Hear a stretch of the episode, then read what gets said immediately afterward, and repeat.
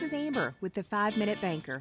After more than 20 years in the financial industry, helping small businesses just like yourself, I hear one phrase more than any other. Amber, I barely have 5 minutes to even catch my breath, much less evaluate and understand the details of different banking products. So that's where I come in. I'm going to break down digital and banking products in 5 minutes or less. So whether you just dropped your kids off at school and you're headed to the office, or you're hiding in the storage room with a late afternoon cup of caffeine, kick back and take a break with me. We'll learn new ways to improve your business, increase efficiency, all while finding ways to protect you from fraud, and maybe some of those hidden hours in your day so you can do what you really want to do. Have you ever received a call from a number that you didn't know? Have they announced that they're from the police or the FBI or maybe the IRS?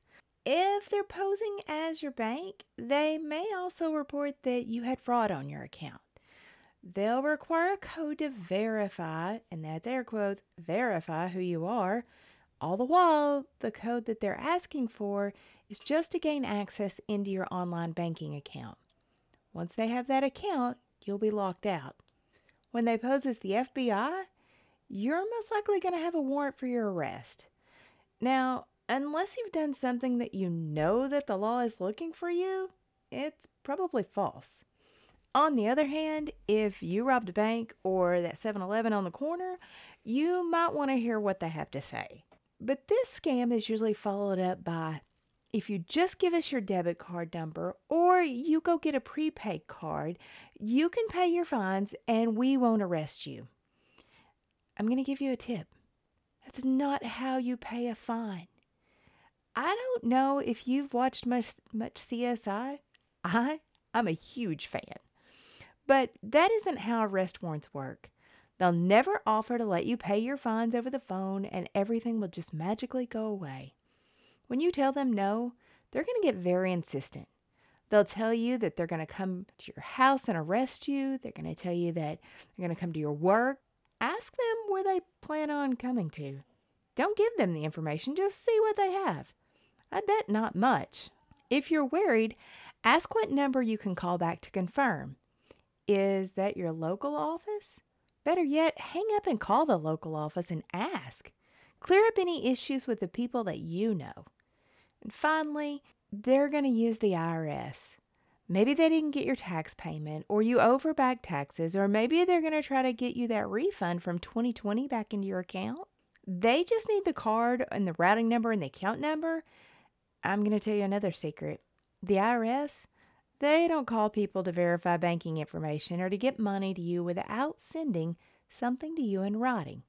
As a matter of fact, just in case it is real, tell them that you need something in writing stating what taxes are for and how to confirm payment.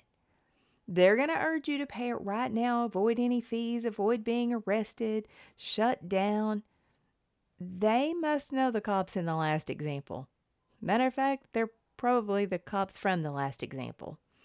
When a fraudster makes a call like this, they're hoping to enact panic and prevent you from thinking clearly.